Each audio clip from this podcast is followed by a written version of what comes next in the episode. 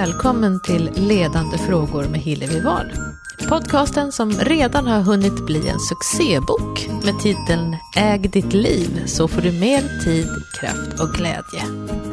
Idag börjar en ny säsong med tillägget Ung och stolt. Ni kommer att få möta ett tiotal stolta ungdomar som har haft en kämpig start i livet.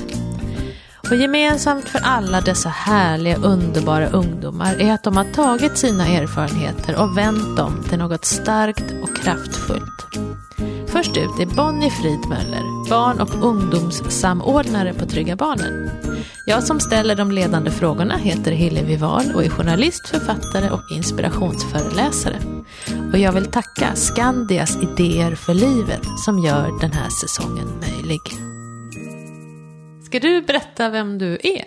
Ja, ehm, jag heter Bonnie, jag är 26 år gammal. Ehm, jag, jag är uppväxt i södra Sverige, eh, flyttade till Stockholm för ett antal år sedan. Ehm, jag är uppväxt i en familj med missbruk och psykisk ohälsa och det har förekommit mycket våld, både fysiskt och psykiskt våld under min uppväxt. Ehm, och jag jobbar idag på en stiftelse som heter Trygga Barnen. Som jobbar med barn och unga i familjer där någon dricker för mycket, tar droger eller mår psykiskt dåligt på olika sätt. Och ser ut att föreläsa lite grann? Precis. Mm. I, genom mitt jobb så är jag ute och föreläser ganska mycket på skolor och för vårdpersonal och vuxna och sådär också. Men du, när du berättar om hur det var för dig när du var liten eller ung, eller vad, kan du berätta om hur det var när det var som värst för dig? Hur var det då? Ja, hur var det då? Det var... Um, det, var det, det var... Det var väldigt upp och ner. Det gick väldigt mycket upp och ner och det gick inte riktigt att förutsäga hur det skulle vara. Ehm, det var alltid en klump i magen när man gick hem för, över hur det skulle vara när man kom hem. Eh, det var mycket oro, mycket ovisshet. När man har föräldrar som missbrukar så går man ju, eller jag gjorde i alla fall ständigt gick runt och var rädd för att den här personen skulle dö. Ehm, och oroade mig för det. Tänkte mycket på det. Eh, och det tog upp jättemycket av min tankeverksamhet som gjorde att jag hade väldigt svårt att koncentrera mig i skolan. Eh, jag hade väldigt svårt att fokusera på läxor, ehm, så att jag hamnade efter ganska mycket. Ehm, jag eh, drabbades själv av ätstörningar och självskadebeteende ganska tidigt. Som ett sätt att liksom kontrollera någonting i den här totala situationen av kontrollförlust som var det jag upplevde. Mm. Hur gammal var du då när du fick eh, ätstörningar? Minns du det? Eh, jag var ungefär 12 år när jag började banta första gången. Eh, utifrån att eh, jag hade fått sagt till mig ganska mycket att jag var överviktig och att jag skulle behöva gå ner i vikt. Ehm, och jag upptäckte ganska snabbt att det var ett ganska bra sätt att hantera ångest på. Ehm, just för att man får den här känslan av att jag kan inte kontrollera hur jag har det hemma eller hur mina föräldrar mår eller beter sig. Men jag kan kontrollera maten. Um, och det, ja, så det höll jag fast i ganska länge. Mm. Uh, jag var sjuk i ätstörningar i 12 år. Oj, det är länge. jag blev frisk. Mm. Mm. Eller ja, det är det ju inte egentligen. Det finns ju de som har haft det i 50 år. Um, men det, jag tänkte, oj, det är länge att gå med ångest, tänker jag. 12 år, nästan dagligen, eller hur? Var du ensam i det där? Um, jag var ganska ensam i det. Jag är ensambarn. Ehm, och jag... Eh, det tog väldigt, väldigt lång tid innan jag vågade berätta för någon riktigt hur jag hade det hemma. Jag tror att jag var 16 år när jag gjorde det första gången. Ehm, och det var när jag gick i gymnasiet. Så att jag gick jättelänge själv i det. Och hade inte riktigt, vågade inte berätta för mina kompisar om hur det var. För att jag trodde att det bara var jag i hela världen som hade det så här. Eh, jag hade också en väldigt, väldigt stark känsla av att det var mig det var fel på. Att det var jag som var orsaken till att det var som det var hemma hos oss. Ehm, och då... Det blir ju en skam mm. i det och fruktansvärda skuldkänslor. Ehm, För att man, har, man tror att man har orsakat en sjukdom eller att man har orsakat liksom hela ens förälders mående. Så om jag bara var lite snällare, lite bättre eller lite på något annat sätt så skulle, skulle det inte bli så här hemma. Mm. Precis. Om man hade lite högre betyg eller om man var lite smalare så skulle det bli bättre. Det låter ju helt så här knäppt när man säger det nu, eller hur? Det låter jätte, jätteknäppt, men det var verkligen hela ens värld då. Man var så inkörd i det mönstret. Men det Jag känner ju igen det väldigt mycket. Jag brukar rita teckningar till min mamma för att hon skulle bli glad. Alltså det är det första jag kommer ihåg. Bara försöka se till så hon inte blev så där ledsen. Så hon behövde dricka. Ja. Och när hon då började dricka då hade jag väl inte ritat tillräckligt många fina teckningar. Eller, ja. Men vem var det du berättade för sen? Minns du det? Eh, ja, jag berättade för min skolsköterska i gymnasiet eh, hur jag hade det. Eh, efter väldigt lång tid. Så berättade jag det för henne ehm, och jag... Eh, efter det så fick vi en jätte, jättefin kontakt. Eh, hon hjälpte mig jätte, jättemycket. Eh, både med skolan och att få kontakt med en samtalskontakt. Ehm, och sen att ja, kunna ta studenten tillsammans med min klass. Så att jag fick lite längre tid på mig med vissa skoluppgifter och sådär. Eftersom att jag hade väldigt svårt att fokusera i skolan. Ehm, så att jag fick lite längre tid på mig ibland. Och så att jag kunde slutföra saker. Vad häftigt. Ja, En eloge till skolsköterskan. Hur tror du, varför tror du hon var så bra på att ta emot det här? Då? Att hon inte ryggade tillbaka utan gick all in där och blev en... ja. Jag vet faktiskt inte. Jag har, jag har ägnat många år till att liksom eh, försöka lista ut varför hon var och är så fantastisk. Ehm, men det är, det är nog bara en öppenhet. Liksom. Man, ser, man ser när man har växt upp ganska dysfunktionellt så ser man ganska tydligt på människor om de är något att lita på. Eh, Man känner det ganska liksom, att de utstrålar ett lugn eller så här. Man känner att den här människan kan jag faktiskt lägga fram det här för utan att det ska bli någon dramatisk reaktion liksom. Men ni har kontakt fortfarande? Det har vi. Det har vi.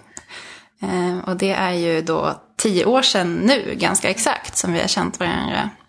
Så det är fantastiskt. Men det har blivit lite som en extra, inte morsa kanske, extra mors, moster eller? Jag vet inte. Ja, jo men det har hon. Hon betyder jätte- jättemycket för mig. Ja. Gud vad häftigt. Ehm, du har, eller har en blogg, eller hade en blogg. Du har inte skrivit så himla mycket, men det som du har skrivit på din blogg, det tycker jag är så himla bra. Eh, För jag känner igen mig i det fast jag är 52 år. Eh, bland annat hade du en skitdag för något år sedan och så bloggade du om det. Och så skrev du för att, att du blev rädd att ha fallit tillbaka i den där bitterheten, vilsenheten, dåliga självkänslan som så länge var mitt daily mode. Jag har, jag har så svårt att se dig som bitter, men kan du förklara så andra också förstår? Ja, alltså jag var väldigt, väldigt bitter. Från mina ja, sena tonår fram tills, eh, fram tills jag var kanske 20-21 så var jag väldigt, väldigt bitter över hur jag hade haft det. Um, och hur folk hade betett sig och att vuxna inte hade sett eller inte velat se eller vad det nu ligger i liksom. Hela den grejen att man inte hade fått um, rätt hjälp i tid utan att man liksom ändå hade behövt gå hem och möta det här varje dag som jag gjorde. um, hemma um, med mina föräldrar. Och um, jag var jättearg på det jättelänge och tyckte att det var, det var väl ingen mening att fortsätta leva när det hade varit så här. Det fanns väl ingen, inget sätt att det skulle bli bättre utan jag skulle ju fortsätta leva i den här spiralen Ehm, och snurrar runt eh, i vårt dysfunktionella familjemönster. Ehm, och det gick jag med väldigt länge, de här känslorna. Och eh, det har tagit mig lång tid att komma ur det. Ehm, och idag så kan jag säga att jag är jättetacksam över min bakgrund. Eh, jag skulle inte vilja vara utan en enda grej från min bakgrund. Utan om jag fick välja mitt liv så skulle jag välja exakt samma liv. För att det har gett mig så otroligt mycket kunskap, så mycket styrka Och jag har träffat så mycket fantastiska människor på hela den här resan. Och om jag inte skulle haft den uppväxten så skulle inte jag haft det här. Det skulle inte varit jag. Det skulle inte, jag skulle inte ha de kontakterna som jag har och få träffa så många inspirerande människor. Um, men någonstans i det så har, hade du ju kraften också, för du tog ganska tidigt kontakt med mig. Det gjorde jag. Ja, och, då, och det tycker jag är rätt häftigt, för du var så ung och ändå sådär, jag ska, jag ska minsann ta kontakt med de här människorna. Mm. Var fick du den drivkraften ifrån, tror du? Alltså jag tror att jag var, när kom Kärleksbarnet ut? 2004 va? 2004 tror jag. Mm, precis, då var jag 13 år. Ja. Och då var du med på tv på jullovet minns jag. Aha. Eller strax innan jul i någon sån här soffa på tv. Um, och då vet jag att jag lyssnade på dig och så tänkte jag så här, ja men den där boken kanske jag borde läsa liksom. Um, för att jag, uh, jag började väl då liksom inse att det var alkohol som var ett stort problem hemma hos oss. Men inte, jag hade inte riktigt koll på hela alkoholism och vilka verkningar det hade och sådär. Eh, men då vet jag att jag såg den. Och sen så, så gick det lång tid innan jag läste boken. Ehm, men jag i gymnasiet så läste jag den sen. Ehm, och då vet jag att jag... Jag läste den i gymnasiet och sen så efter studenten så åkte jag iväg och skulle säsonga. Och då så tog jag med mig den. Och sen så visste jag att du precis hade släppt din andra bok då. Mm. Det var din andra va? Mm. Ja. Eh, och då skrev jag till dig bara helt out of the blue på Facebook. Jag kommer inte ens ihåg vad jag tänkte. Jag tror bara att jag ville säga att jag hade läst din bok och att jag tyckte att den var fantastisk. Um, och sen så, så blev följden av det att du skickade ner böcker till mig i Österrike. Och eh, sen så hade vi lite kontakt där och så flyttade jag till Stockholm. Och så sågs vi. Och sådär. Så jag har nog alltid bara blivit väldigt, väldigt inspirerad av dig. Och tyckt att det var... Jag har ju också gillat att skriva så att jag, jag såg verkligen... Jag blev verkligen inspirerad och tyckte att det var Men det häftigt. märktes ju att du var bra på att skriva redan det där första mejlet. Så märkte man ju att det var någonting. Du hade språket. Och det är ju en sån här fantastisk överlevnadsgrej. Mm. Att man kan uttrycka sig i språk. Mm. Um, sen är det ju så häftigt att ha följt din resa. För den har ju varit lite kringelikrokig men den är ju ändå väldigt starkt liksom um, en enormt stark vilja som kanske kommer ur ilskan också. Men det har varit, så, det var, ja, det har varit helt underbart att få följa dig. Den här höstens eh, poddprogram kommer handla en hel del om medberoende. Mm. Så kan inte du bara berätta hur, hur du resonerar kring vad medberoende är för dig? Ja, ehm, för mig så handlar nog medberoende mycket om att flytta fokus från sig själv till någon annans behov och vilja.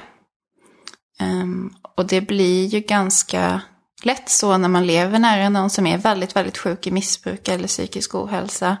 De tar väldigt mycket plats. Um, och det blir väldigt lite plats över till mig. Uh, och jag tänker att redan där så skolas man ju in i någon form av mönster.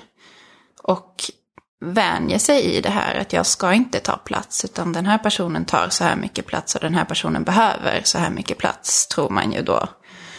Um, och att man, då går man ju upp i här, den här personens behov.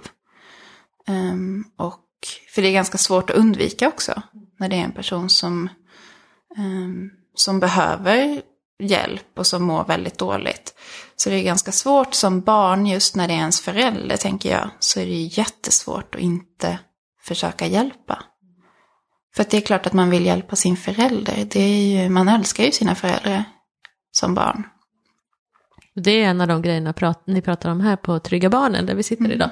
Eh, att du kan inte hjälpa. Ett mm. barn ska inte behöva hjälpa sina föräldrar, utan det är mer professionell hjälp som behövs till det. För vi, kan, mm. vi står för nära helt enkelt. Mm. Hur säger ni det till barnen? Um, jo, men det är ju just det här att, att vi försöker lära barnen att fokusera på sig själva och sina egna behov. Um, vi pratar jättemycket om vilka rättigheter de har och så här. Och att det är en sjukdom som föräldern har och att de behöver professionell hjälp. Um, och att det inte är ett barns uppgift att ta hand om sin förälder när den är sjuk. Utan det finns andra som ska ta det ansvaret och det finns andra som kan ta det ansvaret. Um, sen är det ju också så att föräldern måste ju vilja själv. Um, man kan ju inte tvinga någon till att bli nykter eller drogfri. Utan det måste ju vara upp till dem.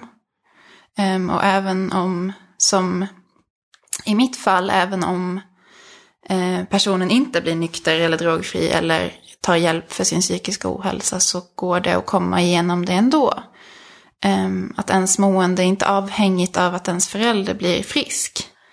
Eh, utan att det går att ta sig igenom det och man kan få ett jättebra liv med liksom allt det som man själv drömmer om. Och att låta sig våga drömma. Ehm, och ta reda på vad man själv vill vid sidan av eh, vad, eller så här, för att inte tänka på vad ens förälder vill. Ehm, så det är nog det viktigaste, tänker jag. Att hitta sina egna behov och vad man själv vill göra. Ehm, jag tänker på flera saker. Um, en sak där kring medberoende är att man bygger mm. murar. Mm. Uh, alltså familjen ska skyddas till varje pris. Ja. Um, det är mycket rädsla och skam och skuldkänslor, precis som du säger. och många barn väljer ju att bita ihop. Ja. Nu ska vi se, jag hade något här som du sa om att våga visa känslor. Så skrev du så här fint på bloggen. Det är svårt, det är jättesvårt, när man är större delen av sitt liv helt fokuserat på andras känslor. Sprungit från person till person för att se till att alla mår bra, att ingen är ledsen och arg. Ständigt gjuta olja på vågorna, dämpa, trösta, lugna, le. Inte vara till besvär, klara sig själv, inte släppa in någon. Aldrig visa hur man fall själv faktiskt känner och mår. Varit rädd för att bli lämnad om man visar det minsta lilla. Jag mår bra, tänk inte på mig.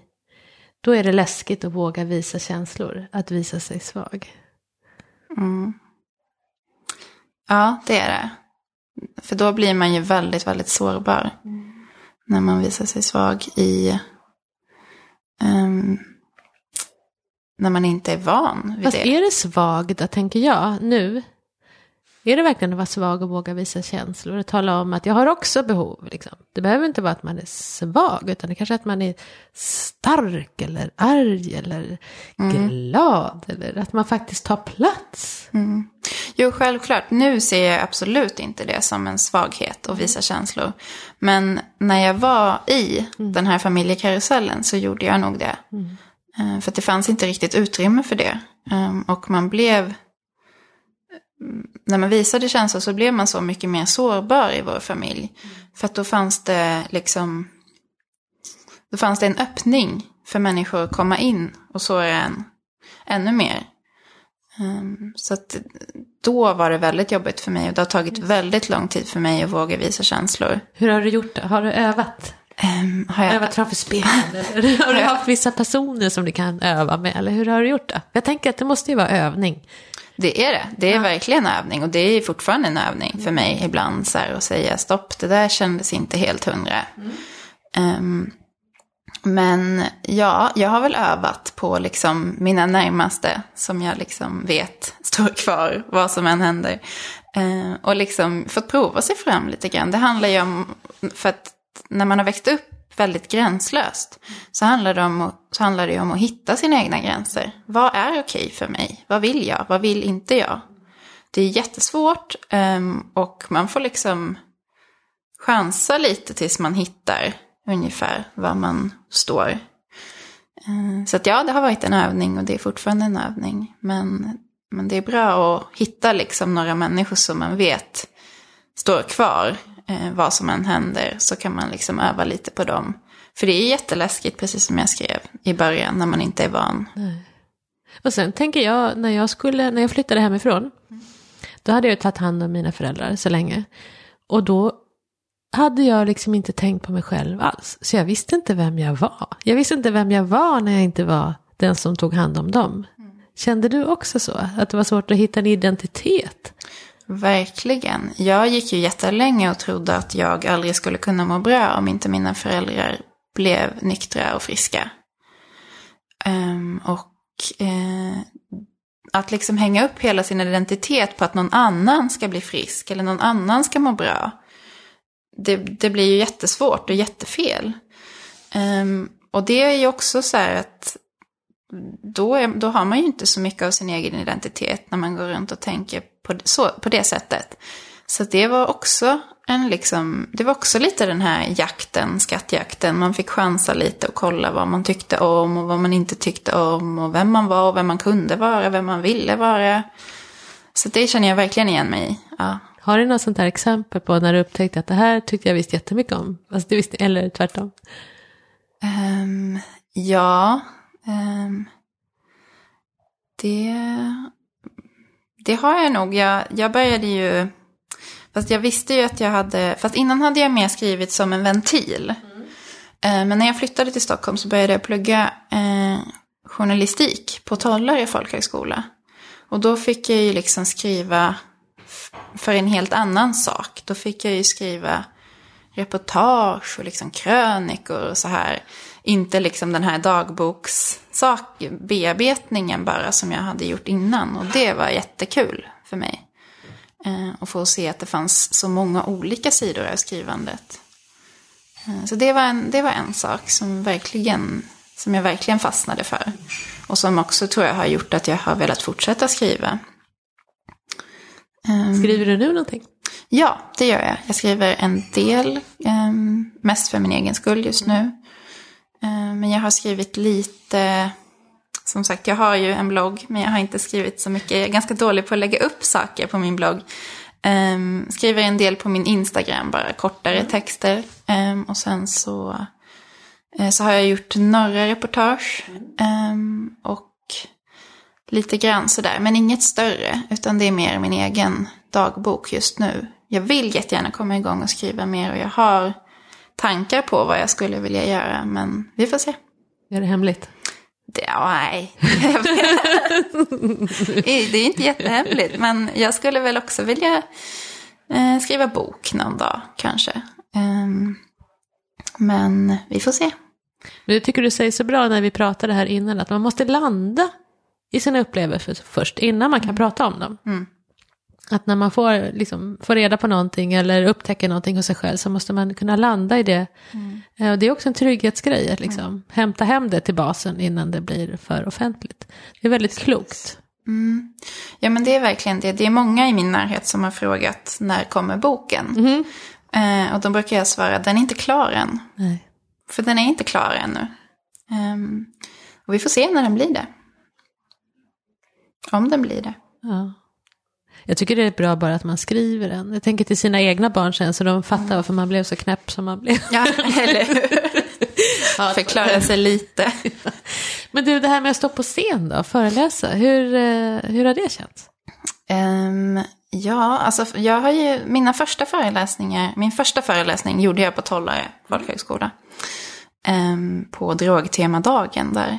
Um, det var, det var jätteläskigt. Alltså det var ju jätte, jätteläskigt.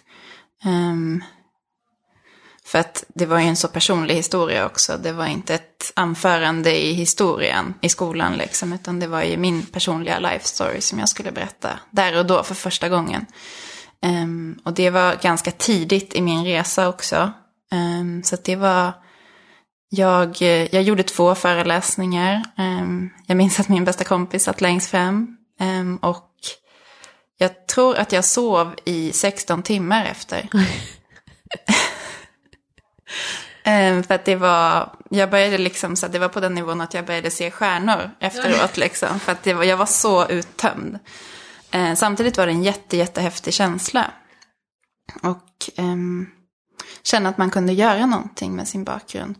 Och det var ju också, just vi pratade om bitterhet innan, det är ju också på något vis en slags medicin mot bitterheten. Det här att jag kan göra någonting med det här, jag kan använda det till någonting.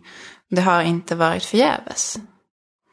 Um, så det tror jag var en ganska stark känsla och en viktig känsla för mig där och då när jag var 21 eller vad jag nu var. 22 kanske. Och nu är du på Trygga Barnen. Hur, hur ja. hittade du hit? Um, det var så att jag gick um, jag gick på Ersta vändpunkten mm. eh, en termin. Vad jag- är det? Ska vi berätta vad det är? Ja, det kan vi göra. Ersta vändpunkten har funnits i över 30 år i Sverige, i Stockholm. Och de har um, anhörigprogram för anhöriga till missbrukare. Och då är det bara, både alkoholism och narkotika.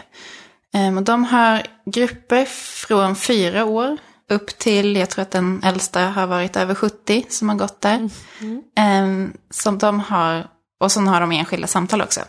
Eh, och där gick jag ett unga vuxna-program. Ehm, som, där man då jobbar utifrån olika teman som relationer och gränser.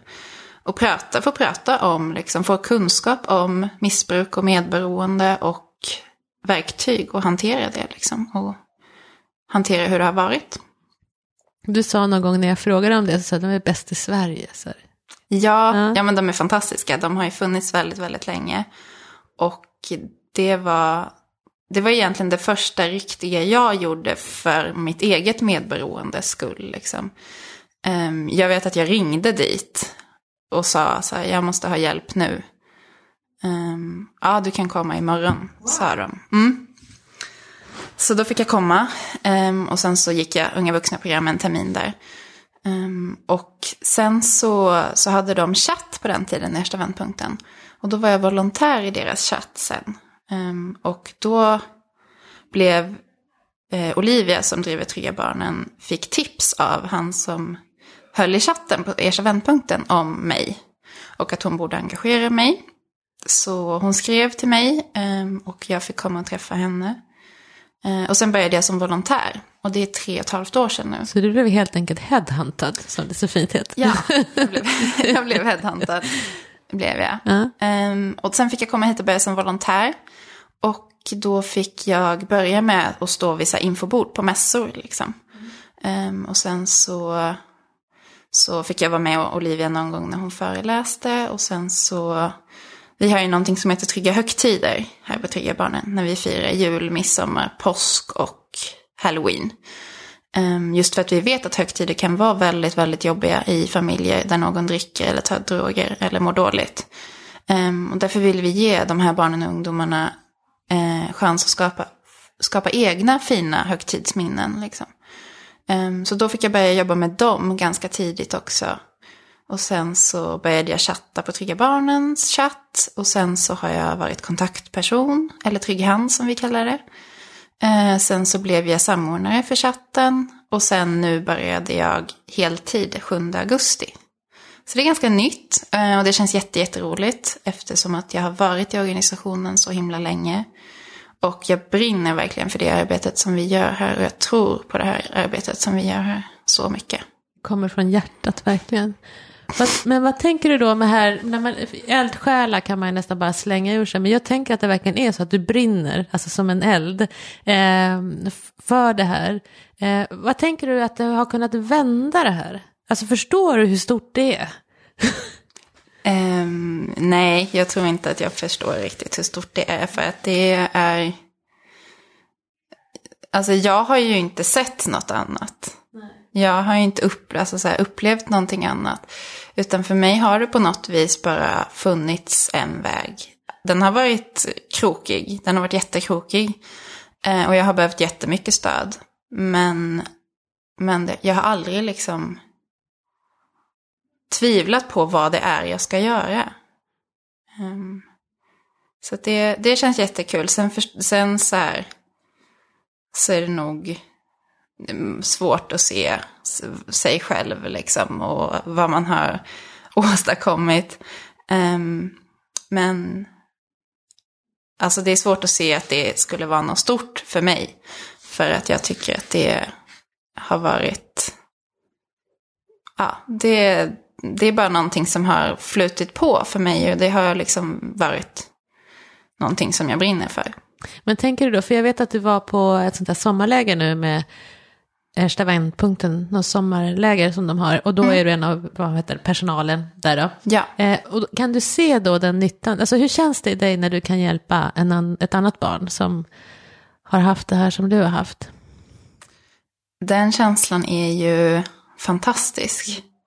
Eh, Den känslan har jag ehm, fått uppleva väldigt många gånger, både på lägren och på här på Trygga Barnen när jag har träffat stödsökande här. Och det är den mest fantastiska känslan i hela världen. Och jag känner mig så himla privilegierad. Som får göra det jag gör och som får känna den här känslan och få känna den här kontakten med barnen och ungdomarna. Um, och jag är så himla tacksam bara över det arbetet jag får möjlighet att göra. Och att jag har fått chans att göra någonting bra av min bakgrund som inte alla får och kan. Mm. Jag blir så här alldeles tårögd. Jag har ju sett lite bilder därifrån. Det är inte så mycket bilder, men lite. Och det är så mycket kramar. Det är så mycket kärlek. Eh, det är så mycket hopp och lek och skratt. Och man tror inte att det är möjligt nästan när man har haft det sådär. Men ni fixar det. Och det är så... Det är fantastiskt. Det är, det är världens bästa kollo. Det är världens bästa kollo, verkligen. Um, och det är, det är ju mycket liksom tungt, såklart. Vi har ju också varje dag teman som vi jobbar med. Och vi har ju mycket samtal. Men Sen så kan man gå ner och så hoppar alla i med kläderna på. Liksom. Det, det, är, och det är ju fantastiskt. Det är ju ytterligheter. Men det går ju verkligen att förena dem. Och det, jag tror att det är precis det de här barnen behöver.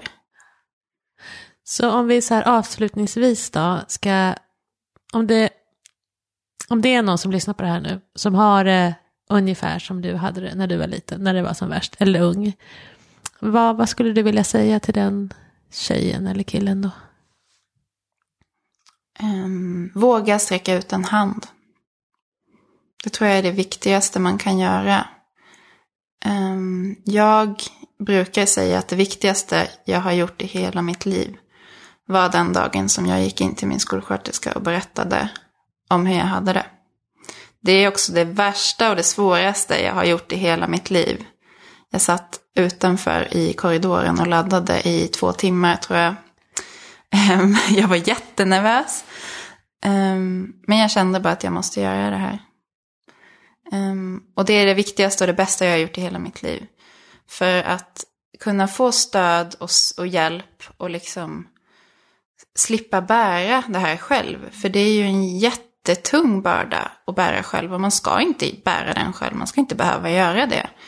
Um, och det finns hjälp att få. Eh, bara man vågar sträcka ut en hand och det är jätteläskigt men det går. Och det finns jättemycket bra folk. Och att liksom våga, våga lita på det. Våga lita till det. Och sträcka ut en hand och be om hjälp. Det tror jag är det viktigaste man kan göra. Och känna att man är inte ensam. Det tror jag också är viktigt att veta. Man är inte ensam i det här. Och det finns hjälp att få. Och det finns många, många människor som vill och kan hjälpa tycker jag. Skulle jag vilja säga. Tack snälla Bonnie. Vi kommer att lägga ut adresser eh, som man kan hitta till Ersta vändpunkten och Trygga Barnen och andra ställen som kan vara bra att kunna vända sig till. Stort tack för att du ville berätta din historia. Tack själv. Tack Bonnie Fridmöller. Länkar till Trygga Barnen och andra bra organisationer och sajter man kan vända sig till om man är orolig för sig själv eller någon närstående hittar ni på poddens beskrivning. De finns även på hemsidan på Facebook. Och om ni gillade samtalet med Bonnie så blir jag jätteglad om ni delar vidare. Och vill ni kontakta mig eller ha tips på unga inspiratörer och ledare som ni tycker att jag ska möta här i podden så finns jag alltid på hillevi.hillevi.nu. Tack för att ni lyssnade.